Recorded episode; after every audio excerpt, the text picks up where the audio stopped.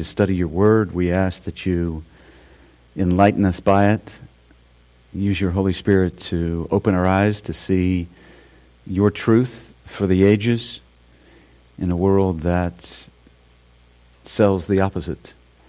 We ask that you implant these things in our mind so that they may be a source of growth for us and so that we may digest them and metabolize them and walk in your ways. We pray these things in Jesus' name. Amen. Last time we saw an introduction to the final two books of the final two chapters of the book of Isaiah, chapters 65 and 66. As we saw last time, these final chapters are God's answer to the prophet's impassioned prayer that immediately precedes chapters 56, 65 and 66. The prophet's prayer was that God would do something about the pathetic condition of Israel, that God would act to do something and to intervene on behalf of a sinful, rebellious, broken Israel. And so these final chapters of the book are the climax of the book. They're the culmination of the principles, the precepts, the doctrines that the prophet has been revealing as the servant of God, and they find their culmination in the final two chapters of the book. This is what the book has been moving towards, and what we'll see is prophecy after prophecy after prophecy. Actually, there are a lot of unpacking of prophecies that were given earlier in the book, but then we get more detail about them in the final two chapters. Our passage today is verses 1 through 7 of chapter 65. Let me read that, and then we'll circle back and look at it in a, more, in a little more detail. Chapter 65, verse 1 reads like this I permitted myself to be sought by those who did not ask for me. I permitted myself to be found by those who did not seek me. I said, Here am I, here am I, to a nation which did not call on my name. I have spread out my hands all day long to a rebellious people who walk in the way which is not good, following their own thoughts. A people who continually provoke me to my face, offering sacrifices in gardens and burning incense on bricks, who sit, on, who sit among graves and spend the night in secret places, who eat swine's flesh and the broth of unclean meat is in their pots, who say, Keep to yourself, do not come near me, for I am holier than you. These are smoke in my nostrils, a fire that burns all day long. Behold, it is written before me, I will not keep silent, but I will repay. I will even repay into their bosom. Both their own iniquities and the iniquities of their fathers together, says Yahweh, because they have burned incense on the mountains and scorned me on the hills. Therefore, I will measure their former work into their bosom. Here, what we see in the first seven verses of chapter 65 is God extending his salvation and his intimacy to Israel. He extends it to Israel, but she rejects it. She responds with rebellion, so God turns to another. He offers his love to Israel and his lover rejects him. So he extends his love to another. This is what we're going to see in these verses. He offers his salvation and his intimacy to one who doesn't know him, to one who doesn't seek him, and he judges Israel. Look at this in a little more detail in verse 1. I permitted myself to be sought by those who did not ask for me. I permitted myself to be found by those who did not seek me. I said, Here am I, here am I, to a nation which did not call on my name. We're going to spend quite a bit of time on this verse because it's a treasure trove of theology. Theology is who is God, who God is and what he does. It reveals Yahweh and what he is up to. Let's begin with who God is. We see two characteristics, two parts of the essence of God here in verse 1. We see his sovereignty and his love.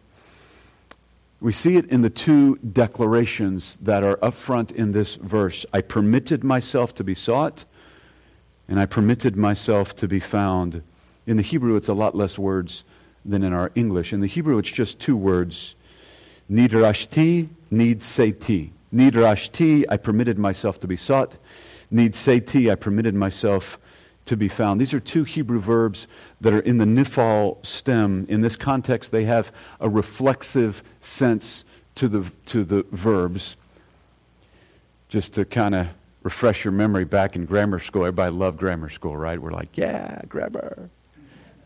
Well, what happens in seminary is everybody comes into seminary with that same attitude. I hated grammar. And really, when you leave seminary, you know much more about Hebrew and Greek grammar than you know about English grammar. Because English grammar, you, you just, maybe you weren't that way, but I was that way in school. And what the professors do in seminary, as Jerry knows well, is they, uh, they, they beat on you. You will learn grammar. You will learn Hebrew grammar, and you will learn Greek grammar because they reveal the majesty of God. They reveal the essence of God. And what we're seeing here are two divine characteristics of God the sovereignty and the love of God through this, these reflexive verbs in the nifal stem. Reflexive is a verb that has as its subject and as its object the same person. So, like, I enjoyed the movie, or maybe better said, I enjoyed myself at the movie. That's reflexive. I'm the subject, myself is the object. I enjoyed myself at the movie. Enjoy is the verb, it's, it's functioning in a reflexive sense because the subject, I, and the object, myself, are the same. Or the bird washed itself in the water. The bird is the subject, itself is the object, washing is the verb. So, what we're seeing here is this kind of this reflexive sense of the nifal stem.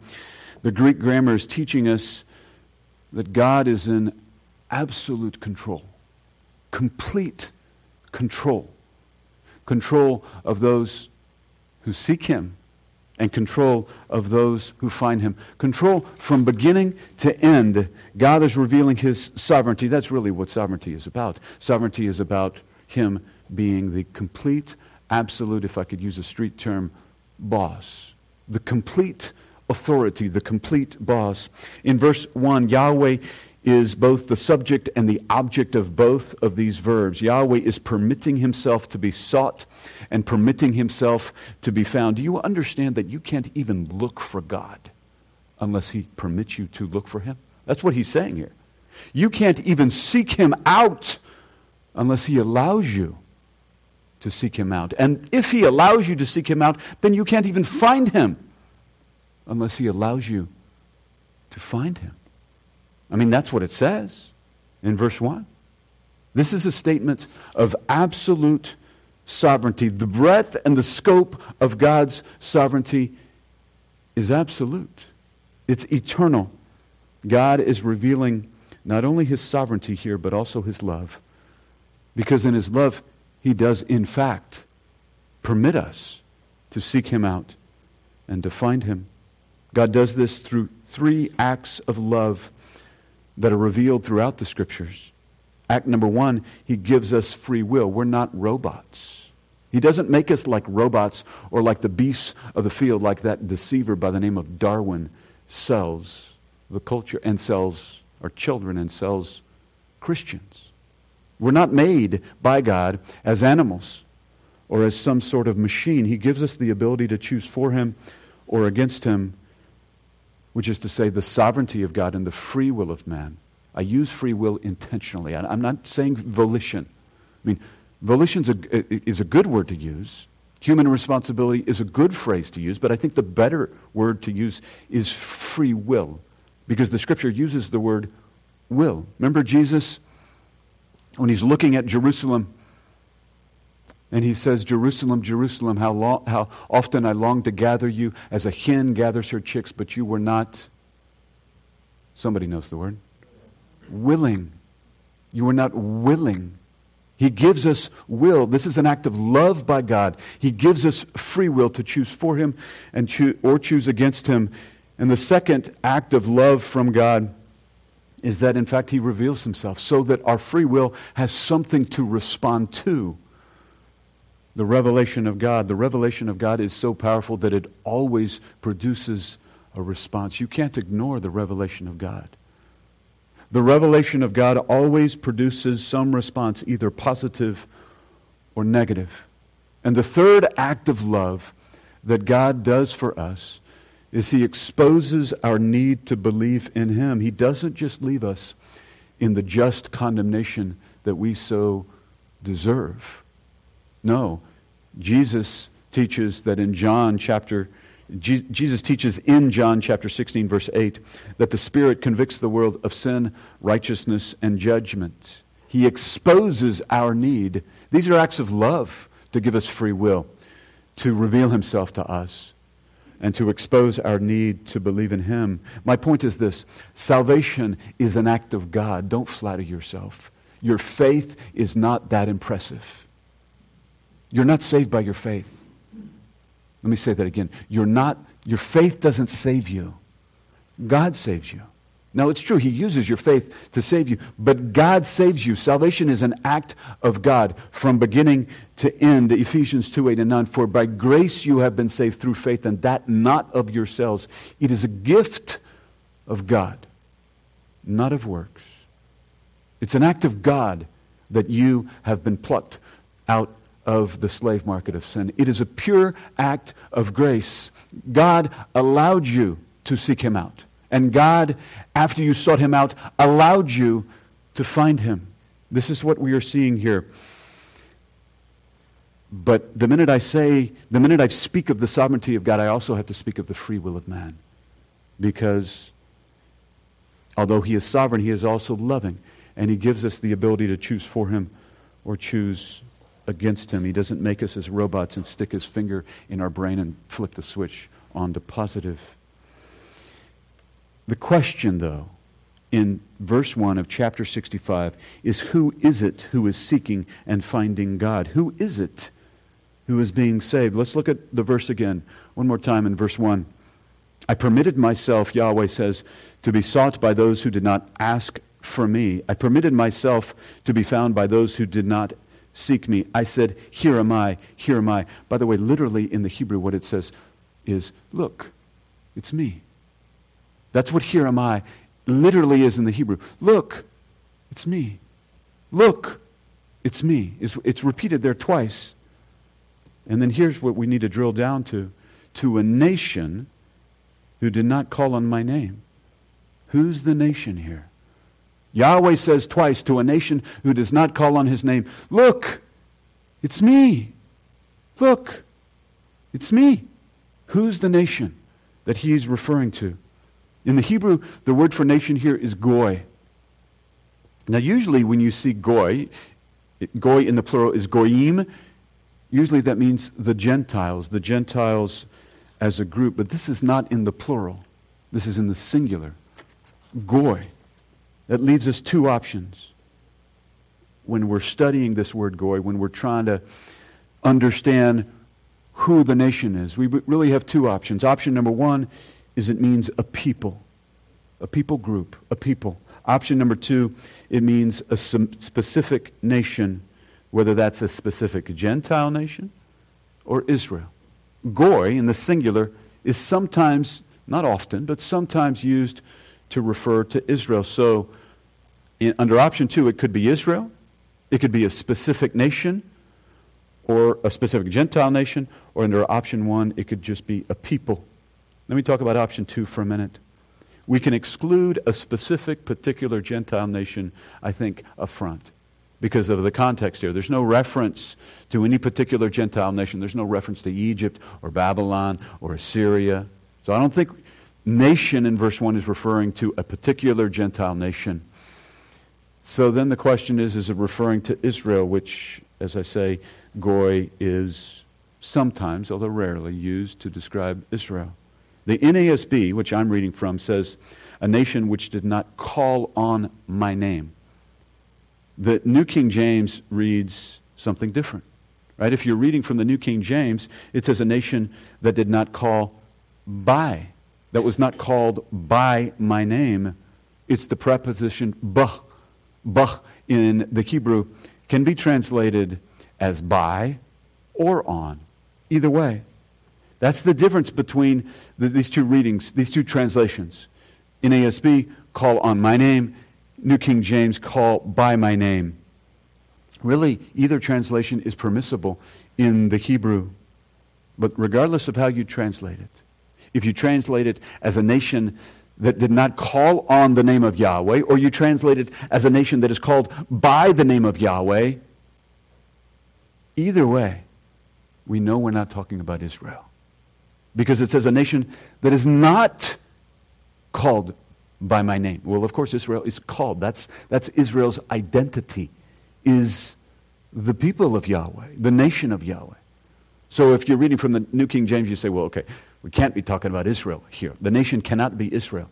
If you're reading from the NASB, you also have to conclude that the nation here is not Israel because, of course, Israel, even when Israel in, was in rebellion, there was always a remnant who called on the name of Yahweh. So the nation here is not a specific Gentile nation. It's not the specific nation of Israel. It's not the nations, plural, because it's in the singular. And so by process of elimination, what that means is the word nation is really a people. But what people? What people is being referred to? If it's not Israel, then it's got to be a Gentile people, a Gentile people group. But God doesn't tell Isaiah. God does not tell the prophet who the people is. What's happening in verse 1 is we're getting a prophecy, albeit a veiled prophecy, about salvation, the salvation of a group of Gentiles. Of course, salvation of the Gentiles generally has been prophesied many times in the book of Isaiah. Isaiah foretold that Yahweh's salvation would reach each of the nations, not just Israel. Isaiah 45, 22, Turn to me and be saved, all the nations of the earth, for I am God and there is no other. Isaiah 52, verse 10, Yahweh has bared his holy arm in the sight of all the nations, that the ends of the earth may see the salvation of our God.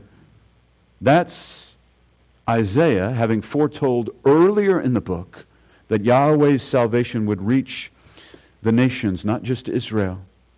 And then also Isaiah foretold earlier in the book the manner in which Yahweh would bring salvation to the nations. It would be through his servants.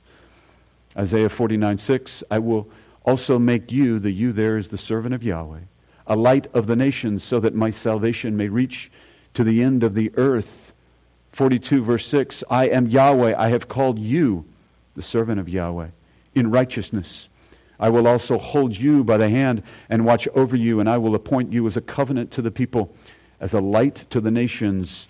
The servant of Yahweh, as we studied, is Messiah himself. These are prophecies about how Gentile salvation would occur. But when you see prophecies like this in the book of Isaiah, for example, about the salvation of the Gentiles, you shouldn't think that the prophecies were saying, okay, Gentiles weren't saved in the past and now they're going to be saved. You shouldn't think when you see a prophecy like this in Isaiah, we you know, there are four prophecies here on the screen about the salvation of the Gentiles. It's not saying that before Isaiah, Gentiles weren't saved, and then with Isaiah, Gentiles are now going to be saved. We know that is not the truth. That cannot be the facts because the oldest book in the Bible, the book of Job, is a book that involves a Gentile, written by a Gentile, Job. Right? This, we believe that's the oldest book in the Bible. Job is saved. How about the Canaanite king? A king who was saved, a king whose name means king of righteousness. Anybody know who that is? Melchizedek. Right? Melchizedek, Melech, Sadek, Melech in the Hebrew, king, Tzadek, righteousness, the king of righteousness, a Canaanite for crying out loud. A Canaanite. Saved. Ruth, a Moabitess, saved. Right? We have all of these Gentiles in the past. How about a prostitute from the city of Jericho? Rahab the harlot Rahab the whore, saved. In fact, the Messiah is in the line of Rahab the whore. Because Messiah brings salvation to everyone. Messiah is no respecter of persons. And salvation is available to all. Messiah comes to pay for the sins of all, of the Gentiles and of the Jews. And so, of course, Gentiles were saved way before Isaiah. Isaiah writes in 700 ish BC. Gentiles are saved way before that. These prophecies are not about how Gentiles will now be saved, but they weren't saved in the past. They're prophecies that are communicating something else. What's different about these prophecies is they're communicating the spread of the gospel even to the nations, but there's something even more refined, even more narrowed in verse 1, in the prophecy that is, albeit veiled in verse 1, because there is a prophecy in verse 1 about this particular nation, which is a nation of Gentiles, primarily Gentiles. What we're seeing is this narrowing of the prophecy and we, uh, about the salvation of Gentiles. Generally, we're seeing a more specific, a narrowing of the prophecy in verse 1. It will, it's that there will be a new entity of mainly Gentiles who have a special, intimate, unique relationship with Israel's God. This is something that would be shocking to the Israelite mind. No, no, no, no, no, no, no, no, Wait a second. Yahweh's our God. We're the one who has the special, unique relationship with Yahweh. But what we're seeing here in verse 1 is a prophecy that there will be a nation that has a special, unique, intimate relationship with the God of Israel, not just with the, not just with the God of Israel, not just with Yahweh, but with Yahweh's, to be more specific, with Yahweh's servant, with Messiah, who also, of course, is God because God is triune. The point is that the Goy, the nation in verse 1, is in fact the church. It's the church. In 1 Peter 2 9, the Apostle Peter uses the word nation to describe the church. 1 Peter 2 9, but you are a chosen race, a royal priesthood, a holy ethnos in the Greek, in the Greek, a holy nation. Well, what, guess what? In the Greek, in, with, with the word ethnos, it can mean nation or it can mean a people, just like the word goy in the Hebrew. But you are a chosen race, a royal priesthood, a holy nation, a people for God's own possession, so that you may proclaim the excellencies of Him who has called you out of darkness into His marvelous light. Peter is talking about church age believers there. Ethnos, in this context, means a people. The church is a people made up of primarily Gentiles, some Jews, but the vast majority is Gentiles. Remember, Christianity was initially a Jewish faith, right? Exclusively Jewish. There in Jerusalem. And then Jesus gives the order to his disciples just shortly before he, he ascends. They're about to be his apostles. He says, You will be my witnesses in Jerusalem, in Judea, in Samaria, and in the uttermost parts of the world. And so Christianity, which started as an exclusively Jewish faith, went to the world.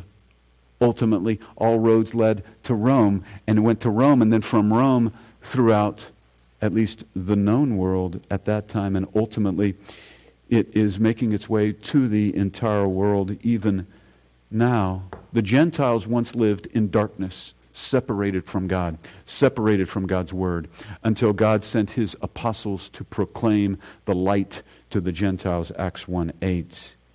Here's my point Isaiah chapter 65, verse 1 is about you. You and me. We're the ones who are prophesied here because God had you personally in mind. He had the church in mind here in verse 1. The Old Testament is critical to our understanding of God's Word. The reason why we, the Goyim, we're the Goyim, we're the Gentiles. The reason why we study the scriptures of the Jews, the reason why we, the Gentiles, study the Hebrew scriptures, and the reason why we study the Hebrew God is because that is the place of blessing. That is the place where we find blessing. Israel's God is our God. We cannot understand the, the New Testament unless we understand the Old Testament. The Old Testament informs our understanding of the New. The Old Testament undergirds the New Testament. It's the context, the backdrop for the New Testament. We don't live by bread alone, but by every word that proceeds from the mouth of God. The Old Testament is 60% of the books of the Bible. If you're just talking about pages, it's way more than half of the pages in the book. It's 39 of the 66 books. There are only 27 in the New Testament.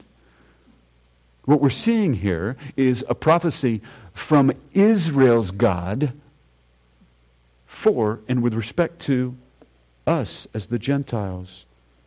Now, the prophet here, Isaiah, doesn't know the identity of the people that God is calling that God is summoning, that God is allowing to look for him and allowing to find him. The prophet doesn't know the identity of this people group because, remember, the church is a mystery.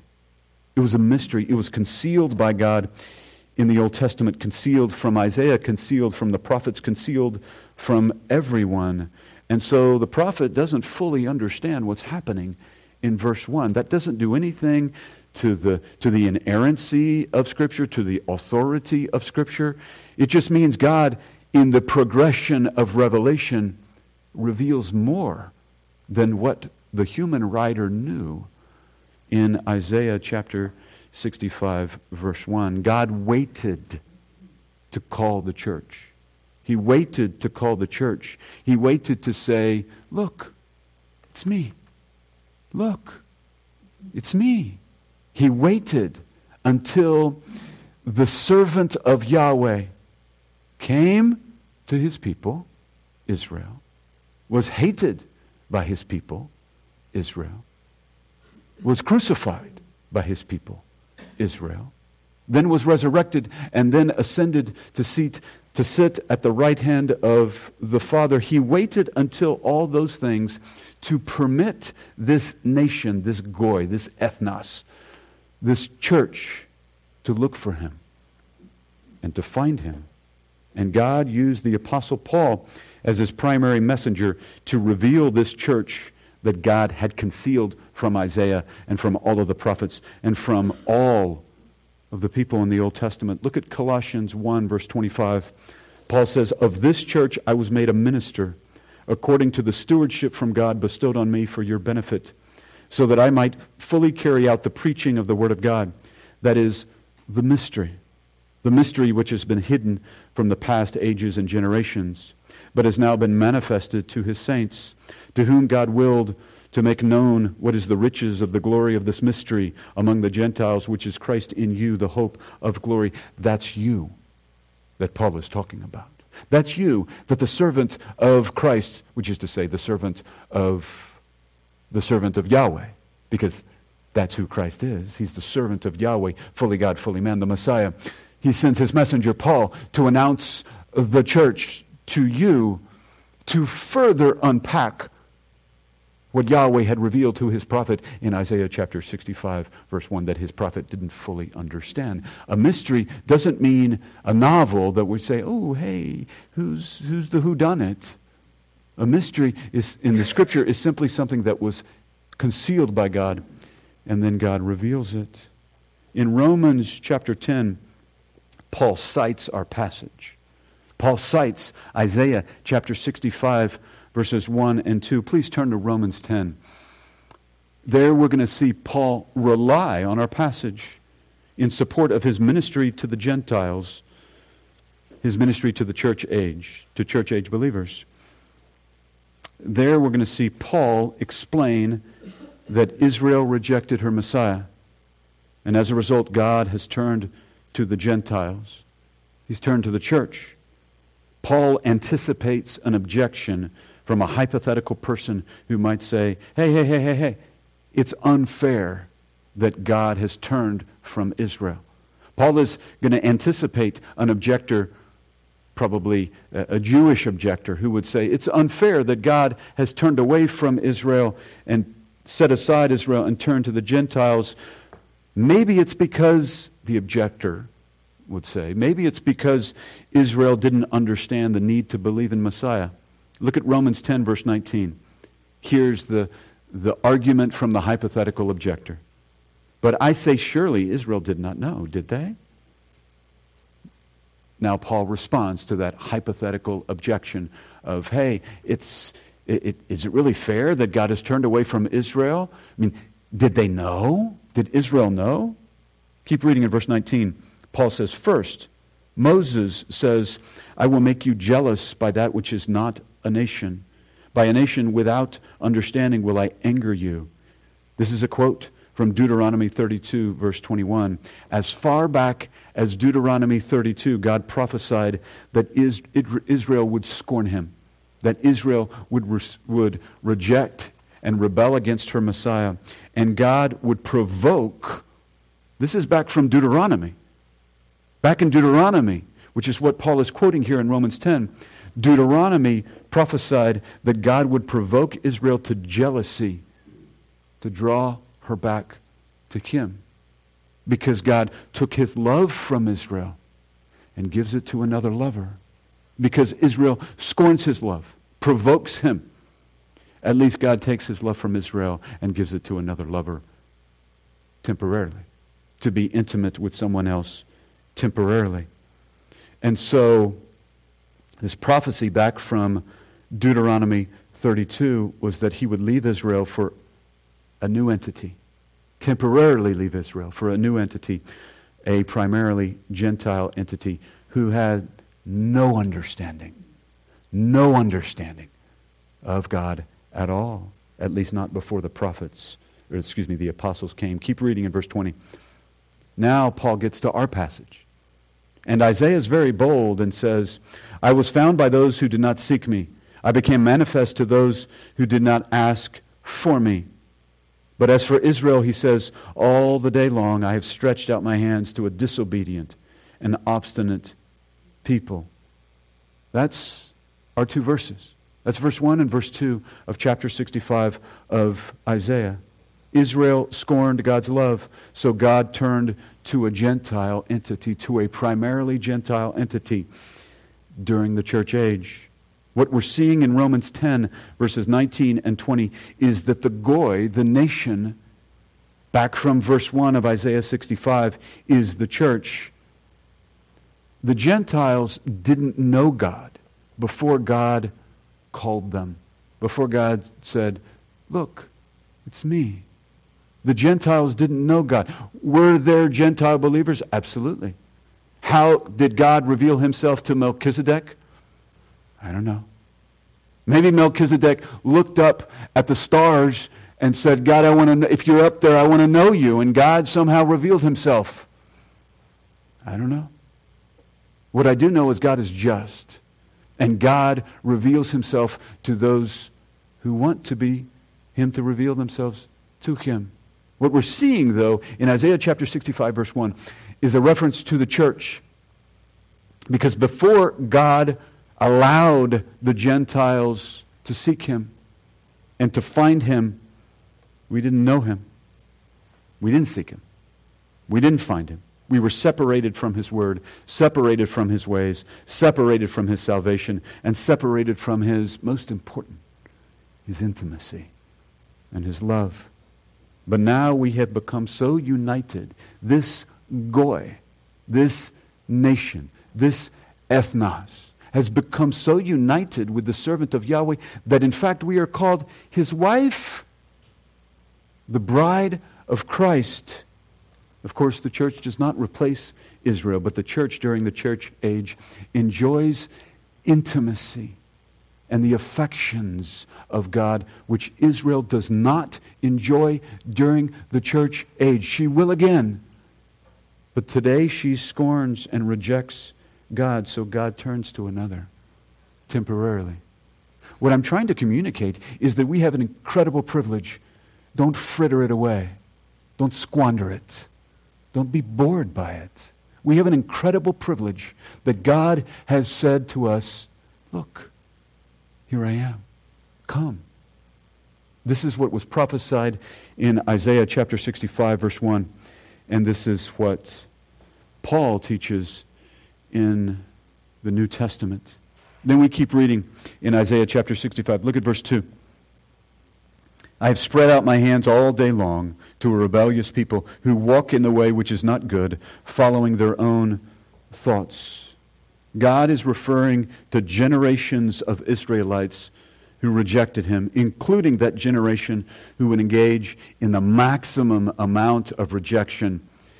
You don't get any higher amount of rejection when Yah, when, when Yahweh in the flesh sh- shows up and you hate him and you say that he does his miracles in the power of Beelzebul, another name for the devil, Matthew 12, you don't get any more rejection than that than saying that Yahweh is the agent of the devil and hating Yahweh in the flesh and then clamoring for his death by executing him on a cross. So, this is a reference in verse 2 to the generations of Israelites who reject Yahweh, and even to the, to the generation who ultimately will do the maximum amount of generation that, of rejection, that generation who rejected him when he was on the planet in the flesh. Then in the following verses, God gives us a description of what rejection of him looks like. Look at verse 3 a people who continually provoke me to my face. They were open. They were open and proud of their rejection of God. They didn't hide their sin. You might say that they had a pride movement and a pride month. I don't know if it was June for them. Maybe it was another month of the year. But they engaged in their sin not in hiding, but in open rebellion and provocation before their God. Keep reading in verse 3. Offering sacrifices in gardens and burning incense on bricks. They engaged, in other words, in spiritual adultery, worshiping false gods. Read verse 4.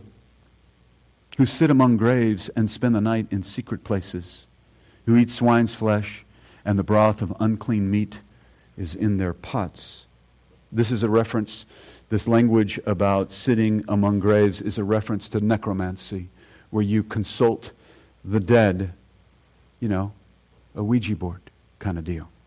Necromancy. Ouija boards are cool, right? Ouija boards are popular. I, when I say cool, I don't mean uh, uh, approved. I mean from a, from a cultural context. They're neat, the culture would say. They're cool, the culture would say. And yet it is, it is dabbling in the occult. Necromancy is dabbling in the occult. Necromancy, or, or a Ouija board, or tarot cards, is consulting demons and seeking power from demonic forces as opposed to power from the one who made all angels, elect and fallen, Yahweh Himself. You see, what happened is in verse 4, they ignored not only Yahweh's power, but also the dietary laws of the Mosaic law, the dietary requirements. That's why you see this language about eating swine's flesh and the broth of unclean meat in their pots.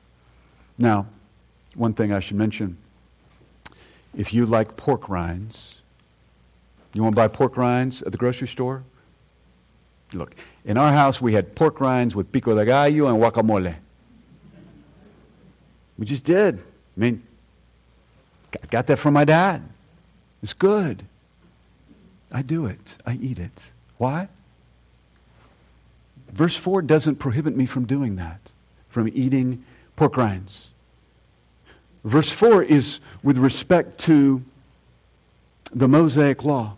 Remember, there are two aspects of the Mosaic law there is the regulatory aspect and the revelatory aspect as Dwight Pentecost used to teach at Dallas Sem- Seminary. There's the regulatory and the revelatory. Christ came and he fulfilled the law. So we're no longer under the regulatory part of the law, the regulations. Now, the revelatory part of the law that reveals who God is, his character, his essence, his nature, that goes on for the ages. That's forever. That's never fulfilled or abolished. Christ didn't come to fulfill that. He comes to validate it. He comes to display it. The revelatory part of the law. This is why the Ten Commandments, all of them except for the fourth commandment, the Sabbath, are mentioned and repeated in the New Testament because they're part of the what God values. They're part of the revelatory aspect of the law. You will have no other gods before me. Commandment number one. Commandment number two, you will not worship, excuse me, idols. Commandment number three, you will not take the Lord's name in vain. Don't put his name in your expletives. Number one. Number two, don't take it lightly. Don't take it flippantly. That's for the Old Testament. That's for the New Testament.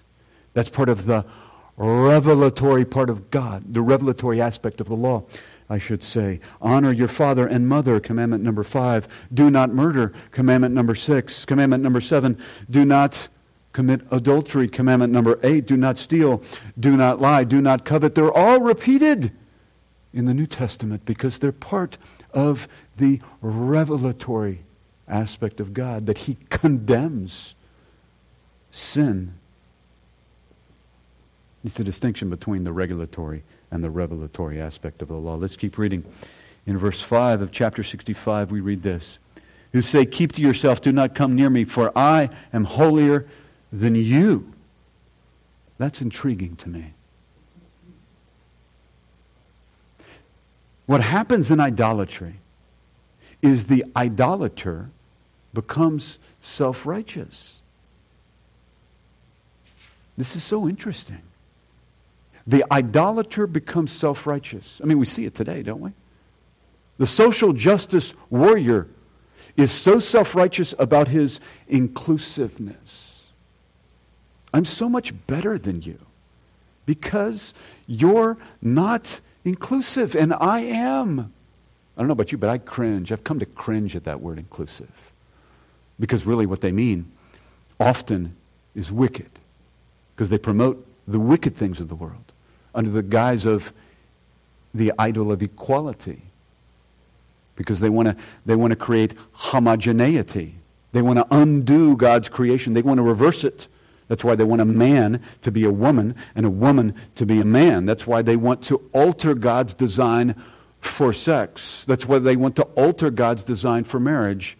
It's not that it's gay marriage or same-sex marriage. It's not. There's only one marriage it's God's design for marriage. It's between a man and a woman. The other is counterfeit. We shouldn't use the word marriage with the other because it's not real marriage. But what the social justice warrior does in his or her self righteousness is I'm superior to you. I'm superior, superior to you because I'm inclusive. And I have, they're not going to use the word God, they're not going to use the word idol. I have an idol of equality, and you don't promote equality. Please don't misunderstand. I'm all in favor of equality the way God has designed equality, equal privilege and equal opportunity before Him. I'm all in favor of equality the way the founding fathers designed equality, equality before the law, but I'm not in favor of the homogeneity that the culture insists on through their false God of equality, where they try and remove the difference between males and females. They try and remove God's design for marriage. I'm not in favor of that at all, because my master is utterly opposed to that. God is completely at war with those things. Keep reading in verse 5. These are a smoke in my nostrils, God says, a fire that burns all day long. This is an anthropomorphism. Anthropomorphism, the English word anthropomorphism, is really just two Greek words that are squished together. Anthropos meaning man, and morphe meaning form. You squish those together, and you get our English word anthropomorphism. What it's saying is this is a language of accommodation, using aspects of humanity the form of humanity to describe God we have a nose and nostrils. And so God, who doesn't have a nose, he doesn't have flesh, he doesn't have cartilage because he is spirit, he's describing the self-righteousness of the idolater in this verse as smoke in his nostrils. When was the last time you had smoke in your nostrils? You know, you're at a, at a campfire and it's all smoky because there's green wood in there or, or, something causes it to be smoky and the smoke's in your nostrils. Ah, it's irritating. God is saying, You irritate me. The idolater irritates God, the one who worships a false God and thinks that he is self righteous, superior to others because he's worship, worshiping the false God. Smoke in the nostrils is a description of God's all day long. That's what it says in this verse, right? All the day. All day long irritation with this rejection of him. Keep reading. Verse 6. Behold, it is written before me, I will not keep silent, but I will repay. I will even repay into their bosom. In verse 12 of chapter 64, the prophet asked God if he would keep silent. Here, God answers. And God says, No. No, I will not remain silent. I will bring judgment. Verse 7 But their own iniquities and the iniquities of their fathers together says Yahweh. See, this is generational sin. We've had generational sin in our country for quite some time now.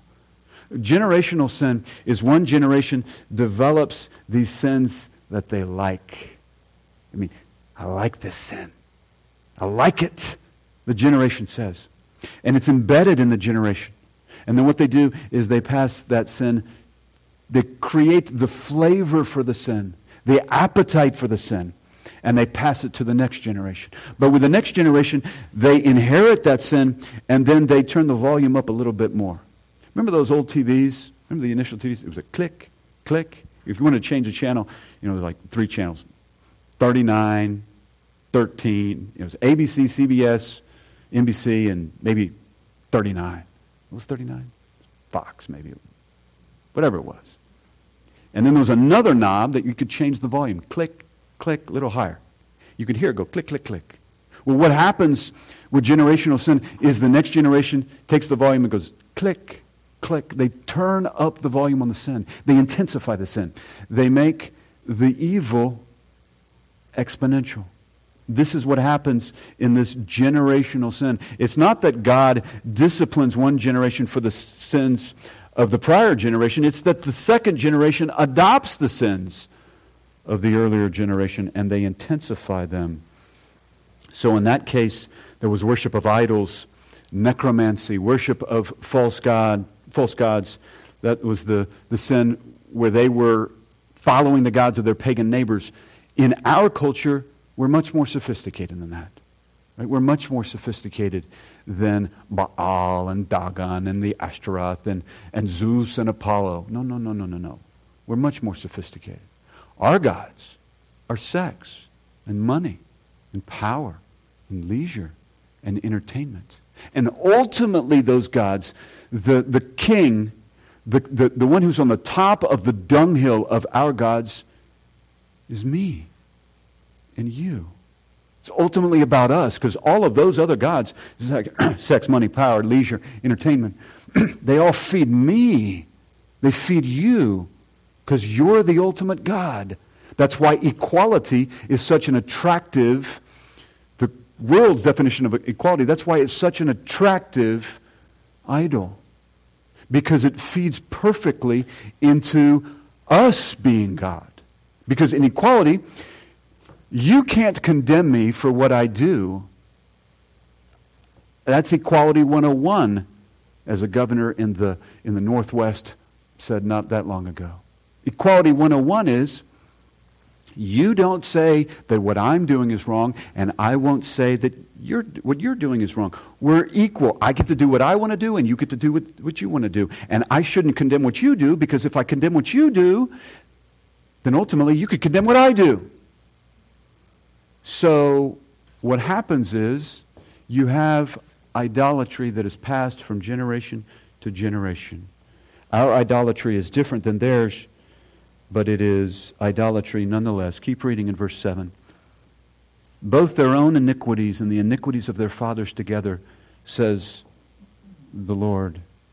Then the last part of verse 7 because they have burned incense on the mountains and scorned me on the hills. Therefore, I will measure their former, former work into their bosom. Worshipping on mountains was often associated with Baal worship. Remember, Baal was the chief god of the Canaanites. They adopted the gods of their, of their neighbors, just like we as a nation have adopted the gods of other peoples. We don't follow the God of our fathers. We don't follow Jesus Christ anymore. Jesus Christ is just one of many gods. He's one of the pantheon of gods that we worship, which is to say, he's not God at all. So, what's happening in the last part of verse 7 is that God says he will measure their works of wickedness, meaning he will repay them for their judgments. This is what God does. There's always, always, always a reckoning. They scorn me, he says. The Hebrew word there has the idea of taunting and mocking. God will not be mocked. God will not be mocked. And sadly, sadly, we mistake God's patience, God's mercy to give us more time to repent. We mistake it as, as weakness. We mistake it as thinking God is okay with the sin that I am engaged in. There's always a reckoning.